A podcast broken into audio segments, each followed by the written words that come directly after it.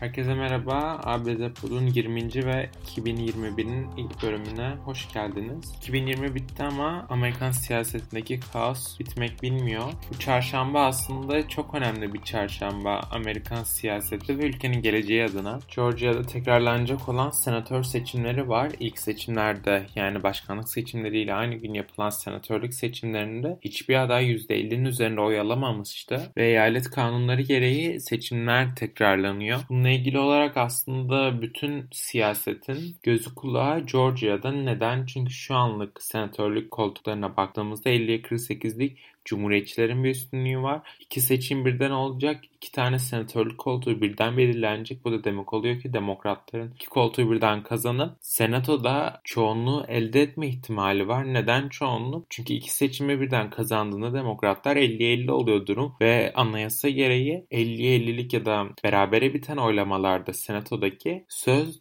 başkan yardımcısına veriliyor ve başkan yardımcısı da Kamala Harris olacak. Demokrat bir isim olacak. Dolayısıyla demokratlar için aslında hayati bir seçim. Biden ve Biden kampanyası da bunun farkında. Kamala Harris de bunun farkında.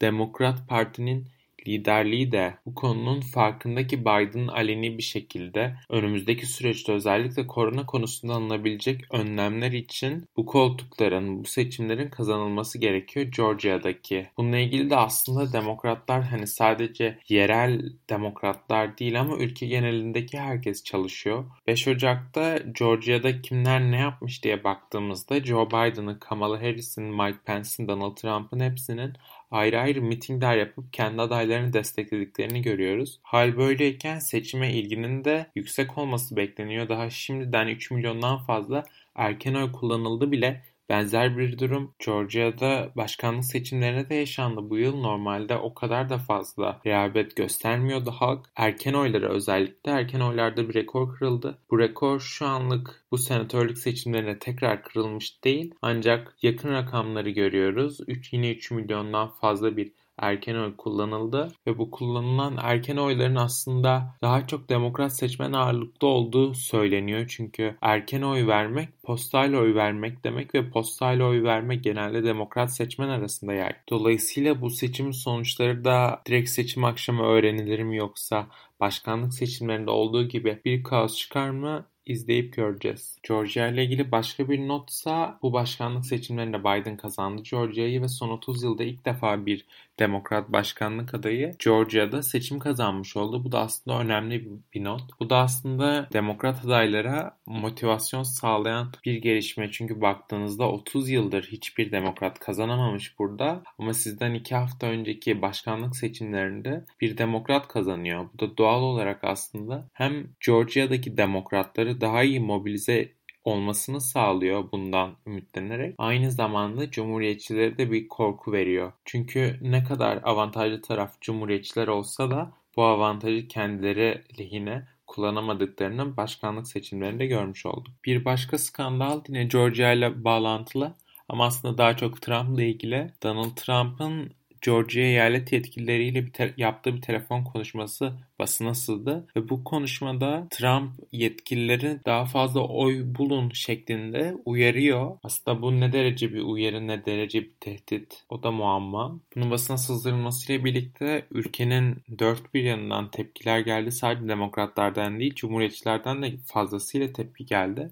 Çünkü bir noktada baktığınızda seçim sonuçlarını değiştirmek için görevini kötüye kullanma şeklinde yorumlanabilecek bir hareket. Bu ki Temsilciler Meclisi üyesi Ocasio-Cortez bunun azledilmeye müsait bir davranış olduğunu belirtti. Ancak Trump hiç oralı bile olmadı ve aslında da şu an bütün odağını 6 Ocak'ta kongreye vermiş durumda. 6 Ocak'ta kongre toplanıyor ve bu toplantıda Joe Biden'ın başkanlığı onaylanacak kongre tarafından. Daha sonrasında iki hafta sonra da Joe Biden yemin ederek resmi başkanı olacak Amerika'nın. Yani Trump'ın başkanlığı resmi olarak bitmiş olacak.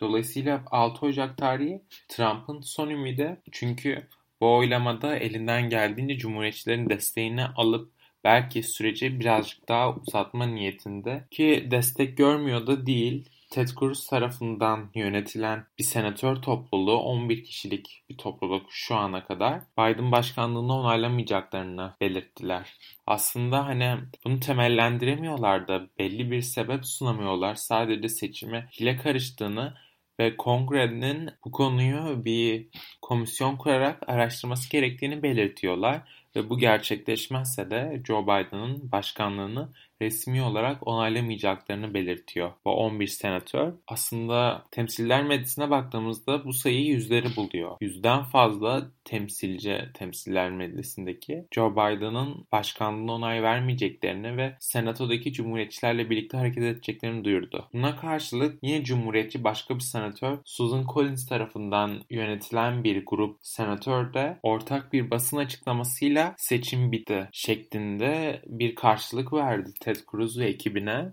Bu çok değerliydi aslında çünkü baktığınızda Susan Collins cumhuriyetçi bir isim ve bu basın açıklamasını imza atan isimler arasında başka cumhuriyetçi isimler ve bağımsız isimler de vardı. Dolayısıyla bu demek oluyor ki Donald Trump ne kadar destek alırsa alsın zaten çoğunluk Biden tarafında ve çoğunluk üzerine düşen görevi yerine getirip Joe Biden'ın başkanlığını kesinleştirecekler. Senato lideri Mitch McConnell konuya yorum yapmaktan elinden geldiğince kaçınıyor. Mike Pence için de aynısı geçerli. Çok ortada ne Trump cephesinden tepki çekecek ne de demokratlardan tepki çekecek açıklamalarda bulunuyorlar bu isimler. Ancak eski Temsiller Meclisi sözcüsü Cumhuriyetçi önemli bir isim. Paul Ryan'dan bir açıklama geldi. Paul Ryan'e göre Biden'ın zaferi tamamen meşru ve seçimleri şüphe düşürme çabası ülkenin cumhuriyetçi temellerine hedef alıyor. Bununla birlikte bu haftaki bültenimizin de sonuna geldik.